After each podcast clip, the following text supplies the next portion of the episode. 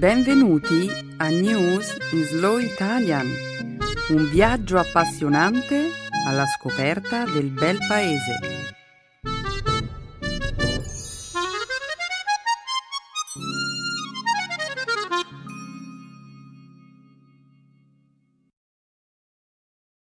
Oggi è giovedì 21 gennaio 2016 Benvenuti a una nuova puntata di News in Slow Italian. Ciao Benedetta, un saluto a tutti i nostri ascoltatori. Matteo, prima di presentare la puntata di oggi, vorrei dare ai nostri ascoltatori una notizia molto interessante. Una notizia che immagino molti dei nostri abbonati saranno felici di ricevere. Certo, il lancio del nostro nuovo programma settimanale di livello avanzato. Ma continua pure, Benedetta. Perché non ci racconti qualcosa di più? Beh, Matteo, in sintesi, si tratta di un nuovo programma presentato da una serie di conduttori di madrelingua italiana che ogni settimana commenteranno per il pubblico eventi significativi dell'attualità internazionale, fatti della cronaca italiana e curiosità culturali. I conduttori pronunceranno le parole lentamente? No, la trasmissione si svolgerà a una velocità normale. Ma per il momento questo è tutto quello che posso dire sull'argomento. Invito comunque i nostri ascoltatori a dare un'occhiata al nuovo programma sul nostro sito. Ma ora continuiamo a presentare la puntata di oggi. Nella prima parte del nostro programma parleremo della revoca delle sanzioni internazionali contro l'Iran, come previsto dall'accordo sul nucleare firmato l'anno scorso a Vienna. Parleremo poi della Cina, che sta registrando la crescita economica più lenta degli ultimi 25 anni. In seguito vedremo come un reportage giornalistico abbia rivelato l'esistenza di un'estesa rete di partite truccate ai massimi livelli del tennis mondiale. Concluderemo infine la prima parte del programma con una ricerca, secondo la quale il terzo lunedì del mese di gennaio sarebbe il giorno più deprimente dell'anno. Ti riferisci al cosiddetto Blue Monday? Sì. Secondo questo studio, molti di noi hanno maggiori probabilità di scoprirsi tristi o depressi in quel particolare giorno dell'anno. Beh, è risaputo che la maggior parte delle persone non ama il lunedì. Chi mai potrebbe rallegrarsi del fatto che il weekend sia finito? E sappiamo bene poi che la maggior parte degli studenti non salta di gioia al pensiero di tornare a scuola ma perché è stata scelta proprio questa data? E lo scopriremo tra un attimo.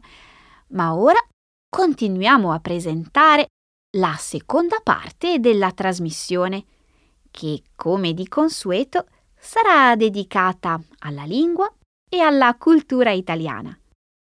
Nel segmento grammaticale vedremo come volgere al plurale i nomi composti. Infine, nello spazio dedicato alle espressioni idiomatiche, impareremo a conoscere una nuova locuzione. Lasciare, rimanere, restare di stucco. Un ottimo programma. Non vedo l'ora di iniziare la nostra chiacchierata, Benedetta. Benissimo, Matteo. Alziamo il sipario.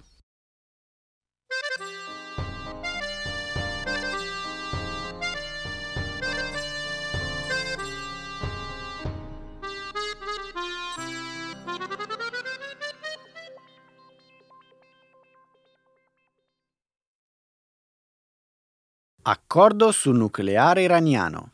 Revocate le sanzioni internazionali.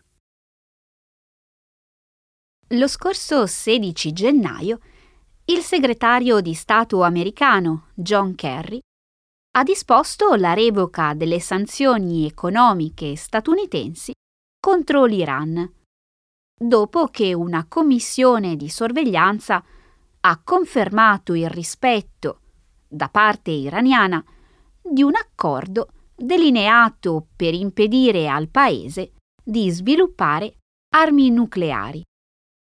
Nel luglio 2015 l'Iran ha siglato con sei potenze mondiali uno storico accordo, nel quale si impegna a limitare le proprie attività nucleari per oltre un decennio.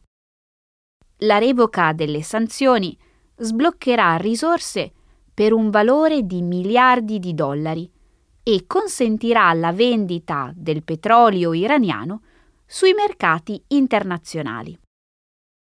L'Agenzia internazionale per l'energia atomica, la AIEA, ha dichiarato che i suoi ispettori hanno accertato il rispetto da parte di Teheran dei passi elencati nell'accordo. L'Iran ha sempre sostenuto che il suo programma nucleare ha un carattere pacifico. Tuttavia, secondo gli oppositori dell'accordo, le misure adottate non sono sufficienti a impedire al Paese di sviluppare una bomba nucleare. Benedetta, c'è ancora una forte convinzione negli Stati Uniti, soprattutto nell'area del Partito Repubblicano, secondo la quale le sei potenze mondiali non hanno fatto un buon affare firmando l'accordo con l'Iran. Molti sostengono, infatti, che l'Iran sia sul punto di sviluppare una bomba nucleare e che userà le risorse scongelate per finanziare il terrorismo. Eh sì, lo so, si tratta di una questione molto dibattuta negli Stati Uniti. E anche in Iran. Di fatto, il panorama politico iraniano è molto complesso. Ci sono forze moderate ed elementi fondamentalisti. È vero, Matteo. Fammi leggere un passaggio di un testo che è stato pubblicato sul sito whitehouse.gov. Il documento spiega a che punto sarebbe, secondo l'amministrazione Obama, il programma nucleare iraniano in assenza di un accordo. Continua.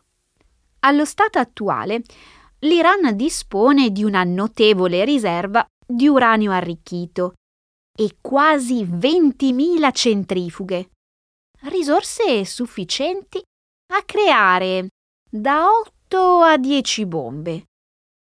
In assenza dell'accordo vigente, l'Iran impiegherebbe dai due ai tre mesi ad accumulare una quantità di uranio utilizzabile a fini militari, uranio altamente arricchito, sufficiente a costruire un'arma nucleare.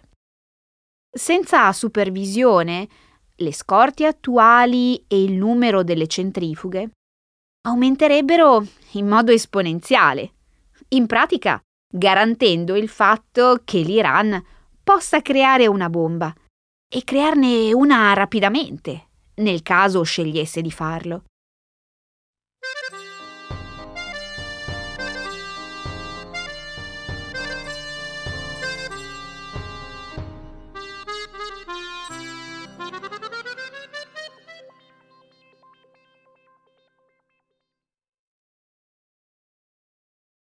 La Cina registra la crescita economica più lenta degli ultimi 25 anni. Secondo alcuni dati ufficiali diffusi lo scorso martedì, nel 2015 l'economia cinese è cresciuta del 6,9%, una percentuale inferiore alla crescita del 7,3% registrata nel 2014 e decisamente al di sotto della crescita media annuale del 10,1% che il Paese ha sperimentato durante il periodo del boom economico dai primi anni Ottanta al 2010. La notizia sembra confermare le previsioni del Fondo Monetario Internazionale, che ha pronosticato una crescita economica del 6,3% per quest'anno e un aumento del 6% nel 2017. L'ultimo periodo in cui l'economia cinese aveva segnato una crescita così lenta risale al biennio 1989-90. 1989-90, un fenomeno legato all'epoca delle sanzioni imposte al paese dopo il massacro di Tiananmen. Dopo aver vissuto una fase di rapida espansione per oltre un decennio, negli ultimi due anni la Cina ha subito un rallentamento. La crescita cinese è considerata un fattore trainante dell'economia mondiale e il suo andamento è osservato con grande apprensione dagli investitori globali. Negli ultimi tempi il governo centrale cinese ha cercato di allontanarsi dall'attuale sistema economico, incentrato su esportazioni e investimenti, per privilegiare un modello basato su consumi e servizi. Il fatto che l'economia cinese stia rallentando non ci dovrebbe sorprendere. In realtà è perfettamente in linea con le previsioni di molti analisti. Davvero non capisco perché questa sia una notizia così preoccupante.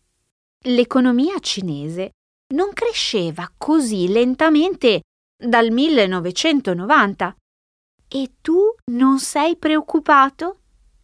Gli analisti sostengono che una crescita al di sotto del 6,8% potrebbe, con ogni probabilità, indurre il governo ad intervenire sul piano monetario o fiscale per stimolare l'economia. E come ora sappiamo, la crescita economica nell'ultimo trimestre del 2015 è scesa al 6,8%, secondo i dati diffusi dall'Agenzia Statistica Nazionale. Beh, questo significa comunque che l'economia cinese è ancora in linea con i parametri. In realtà, questo potrebbe non essere il caso. Che vuoi dire? Voglio dire che questi numeri sono sospetti. Sappiamo che le autorità cinesi pubblicano spesso dati tendenziosi. Oh, capisco. Secondo alcuni esperti, la crescita del paese sarebbe molto più debole. E sebbene Pechino neghi che i numeri ufficiali siano stati gonfiati, la crescita reale dell'economia cinese sarebbe molto più debole rispetto a quanto suggerito dai dati governativi. E se le cose stanno così, beh, si profila uno scenario davvero preoccupante per l'economia mondiale. Conosci quel modo di dire se la Cina starnutisce, il resto del mondo si prende il raffreddore? Ma quell'espressione è un cliché. Eh, io non direi. Il crollo del mercato azionario cinese nel corso dell'ultimo anno ha influenzato negativamente l'atteggiamento degli investitori. Ed è probabile che questi nuovi dati migliorino la situazione. E per i paesi in via di sviluppo, una crescita deludente dell'economia cinese implica uno scenario di valute più deboli, un calo delle esportazioni e un generale rallentamento della crescita.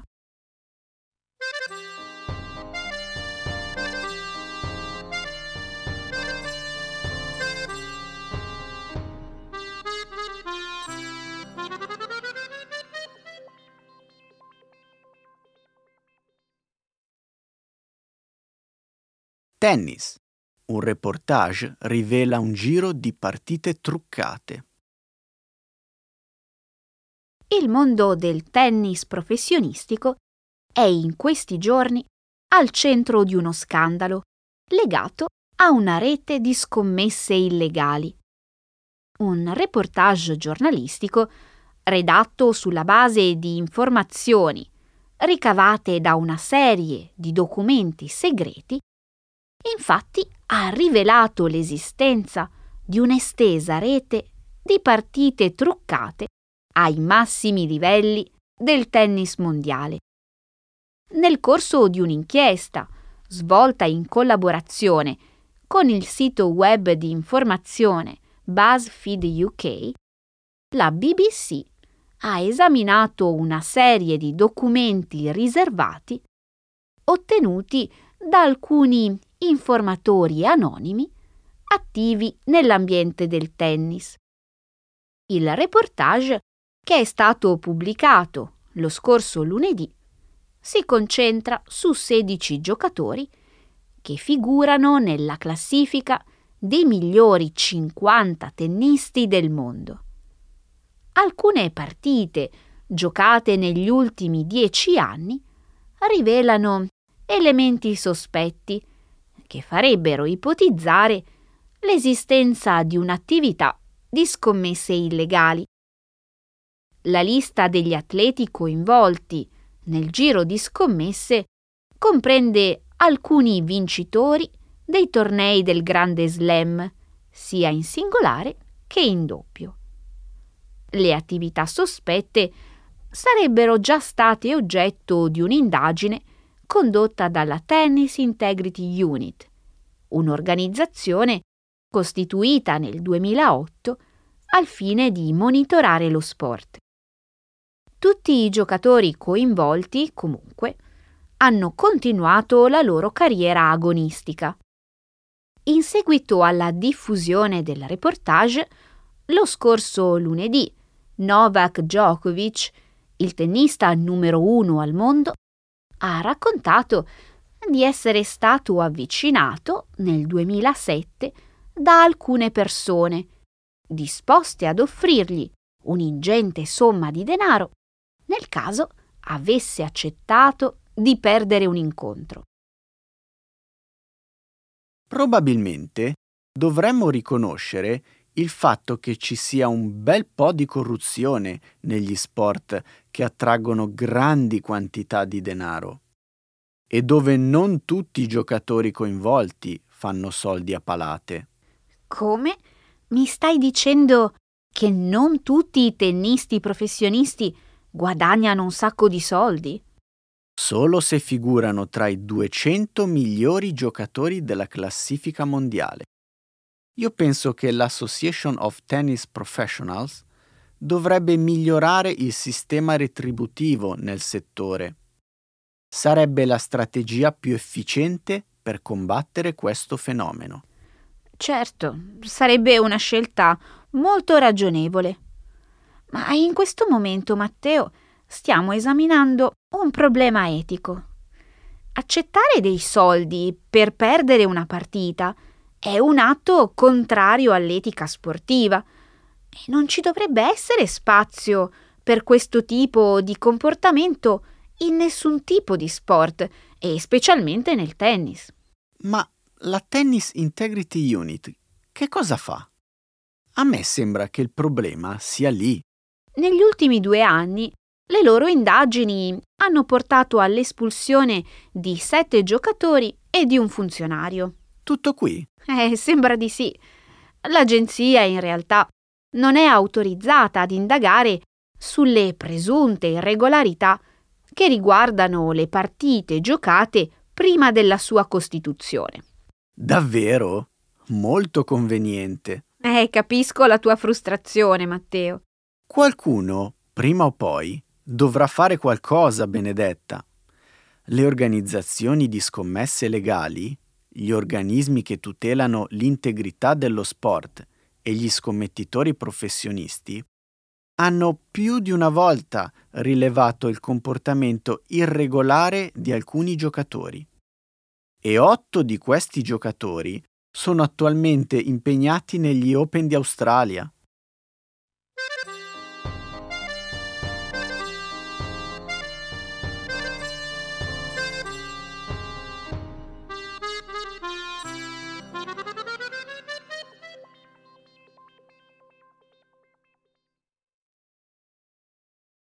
Lo scorso lunedì è stato il giorno più deprimente dell'anno. Lo scorso lunedì 18 gennaio ha segnato sul calendario il Blue Monday, ovvero il giorno più triste dell'anno. Il terzo lunedì del mese di gennaio, infatti, coincidendo con un momento dell'anno in cui il clima è inclemente e la gente è nuovamente al lavoro dopo la pausa natalizia, ha fama di essere in assoluto il giorno più deprimente dell'anno.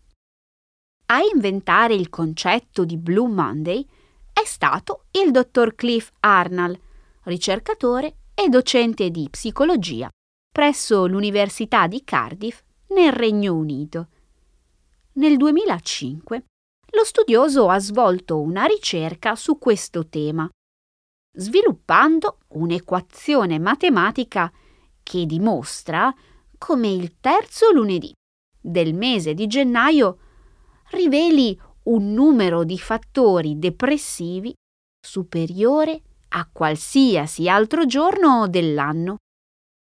La data è stata calcolata sulla base di una equazione che valuta le condizioni atmosferiche, il debito personale, i livelli motivazionali e il tempo trascorso dalle vacanze natalizie. La formula sviluppata da Arnold comprende una molteplicità di fattori, come il debito, lo stipendio mensile e il tempo trascorso dopo la rinuncia ai buoni propositi espressi per l'anno nuovo. L'equazione in realtà è stata elaborata in collaborazione con l'agenzia di viaggi britannica Sky Travel, presumibilmente con l'obiettivo di incentivare le vendite dei pacchetti vacanze. Questo spiega perché lunedì mi sentivo così giù Davvero, Matteo? Ti senti triste? Sinceramente, io sono ancora sotto shock per la morte di David Bowie. Continuo ad ascoltare la sua musica. È il mio modo di rendergli omaggio. Così facendo, però, finisco per sentirmi anche un po' depresso. Beh, non dimenticare che David Bowie ha vissuto una vita meravigliosa e ci ha lasciati con il dono della sua musica. Sì, di fatto stavo cercando di concentrarmi su questi aspetti positivi, ma poi ho letto la notizia della morte di Alan Rickman. L'attore britannico? Sì, è morto giovedì scorso. Anche lui di cancro. Anche lui mentre era ancora artisticamente attivo. Anche lui a 69 anni. Eh sì, Rickman era uno dei miei attori preferiti. Ma, Matteo, se continui a sentirti triste, ho una ricetta per te. Mi stai prendendo in giro, vero, Benedetta? No, dico sul serio. Cerca di mangiare cibi che stimolano il rilascio di endorfine, come le banane. Oppure dedicati alla meditazione. Oppure Puoi coccolare un animale domestico. Si dice che attenua lo stress e favorisce il buon umore.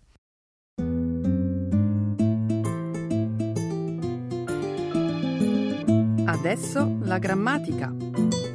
Per capire le regole di una lingua poetica.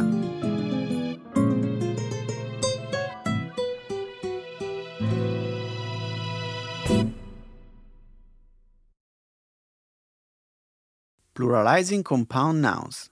General rules for other categories. Questa mattina, mentre ero in autobus, ho sentito una donna che chiedeva informazioni all'autista con un accento molto familiare. Era italiana. Così ho fatto come quei gentiluomini. Le hai offerto aiuto? Sì. Notando che l'uomo al volante non le dava retta, mi sono avvicinato per dirle in italiano che la sua fermata era ancora lontana. È buffo, sai. Anch'io non ci metto molto a smascherare un connazionale che parla inglese. Pensi che il nostro accento sia così riconoscibile? Certo. Secondo me è colpa della nostra abitudine di pronunciare bene tutte le lettere presenti in una parola. Beh, questo è uno dei capisaldi della nostra lingua. Il fatto di accentuare tanto i suoni nelle consonanti ci porta a pronunciare i vocaboli inglesi con una certa pesantezza. Continui a essere d'accordo con me? Sì, certo. La mia insegnante delle elementari diceva sempre della lingua italiana non si butta via niente e le nostre lettere non sono carte stracce. Aveva ragione. Dai, facciamo una prova. Pronuncia in inglese qualche verbo al gerundio, come per esempio giocando, cantando e bevendo. Ok, playing, singing e drinking. Hai visto? Da buona italiana non potevi ignorare la lettera G e così l'hai pronunciata, cosa che abitualmente le persone di madrelingua inglese non fanno. Ah, è vero. Adesso ti metto io alla prova. C'è una lettera importantissima nell'alfabeto inglese che viene parecchio bistrattata dagli italiani. Mi sapresti dire quale? Beh, senza dubbio si tratta della lettera H. Indovinato! È nostra abitudine, infatti, pronunciare le parole come se la lettera H non esistesse. Ecco quindi che parole come hotel o happy diventano hotel e happy. Per non parlare poi della confusione che si crea quando un italiano pronuncia angry invece che hungry. Hai mai fatto questo errore? Oh, non ne parliamo. Io, quando studiavo l'inglese a scuola, commettevo sempre il medesimo errore. Abbondavo con gli articoli mettevo the un po' ovunque. Oh, non ti preoccupare, questa è un'abitudine abbastanza comune tra gli italiani. Il problema è che nella nostra lingua alcuni suoni non esistono e quindi per noi è difficile pronunciare correttamente alcune parole. Questo almeno è quello che penso io. Concordo territorio di continue dispute tra italiani e anglofoni è poi quella della maledettissima lettera R. Oh sì, la pronuncia delle parole che contengono la lettera R è un problema per entrambe le lingue. E ne parliamo come si trattasse di grattacieli insormontabili. Vuoi smascherare un italiano? Chiedigli di pronunciare parole come rain, radio, radical o ridiculous. È vero. Mentre per noi la R ha un suono robusto, per gli anglofoni è una lettera quasi impercettibile. Esatto. Dico un'ultima cosa e poi passiamo ad altro. Ok, sentiamo. Secondo me, molti italiani hanno difficoltà a comprendere la differenza tra fan e funny. Ho ragione? Purtroppo sì.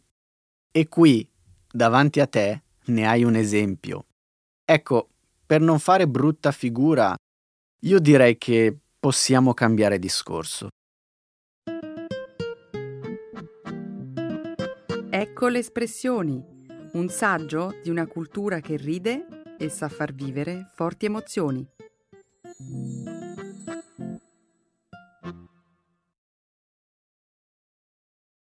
Lasciare, rimanere, restare di stucco. To be speechless. Hai sentito dei continui problemi della Cina con l'inquinamento? Sì, ma preferirei parlare di qualcosa che ci riguarda più da vicino.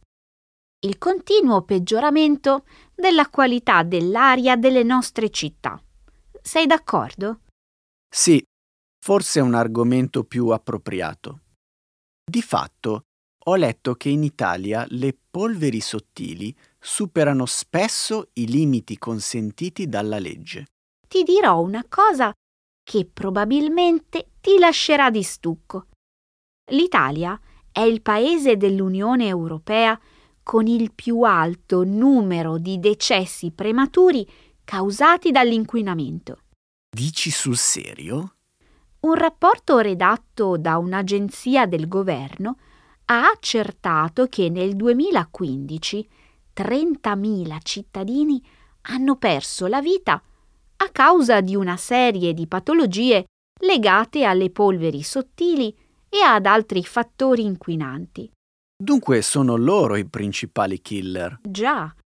Vuoi sapere quali sono le aree più colpite d'Italia? Certo, anche se immagino che tutte le grandi città vivano questo genere di problemi. I luoghi più inquinati si trovano in Veneto e nella pianura padana, ma anche in città come Torino, Bologna, Roma, Napoli e Compagnia Bella si trovano in difficoltà. Mi hai appena fatto ricordare una notizia che ho letto un po' di tempo fa. Sono sicuro che ti lascerà di stucco. Mm, mettimi alla prova. Pare che uno dei centri urbani più inquinati d'Italia sia San Vitaliano, un paesino di 6.000 abitanti che sorge a nord di Napoli. Sai qual è la causa di tanto inquinamento? I fumi delle industrie? No, quelli generati dalle pizze. Immagina che il livello di inquinamento certi giorni supera perfino quelli di una grande metropoli come Milano. Hai ragione, questa notizia mi lascia davvero di stucco. Individuate le cause, il sindaco Antonio Falcone è stato categorico. I pizzaioli dovranno installare degli impianti per l'abbattimento delle polveri sottili. Altrimenti la produzione delle pizze verrà vietata. E quindi niente pizza? La produzione verrebbe limitata alla primavera e ai mesi estivi, quando il cielo è terso ed è più facile smaltire i fumi della legna che brucia. Scommetto che i cittadini sono rimasti di stucco nell'apprendere questa notizia. Qual è stata la loro reazione?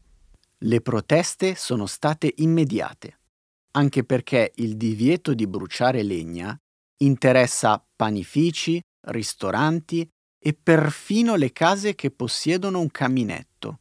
Anche per loro c'è il divieto di accendere un fuoco. Sì, molti ristoratori però sostengono di essere già dotati di filtri che riducono l'inquinamento.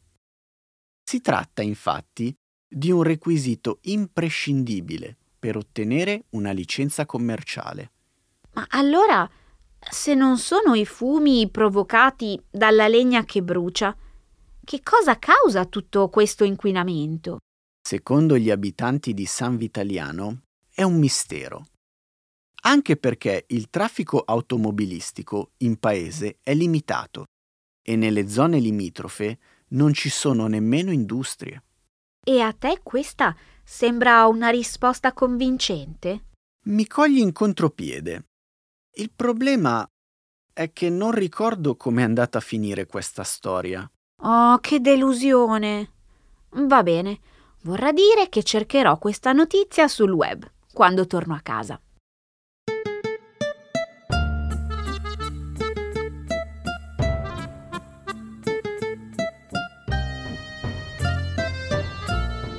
Oh, mi sa che anche oggi il nostro tempo è finito, Matteo, ma prima di chiudere dimmi ti è passata la tristezza in nostra compagnia? Sì, dai, parlare con te mi aiuta molto.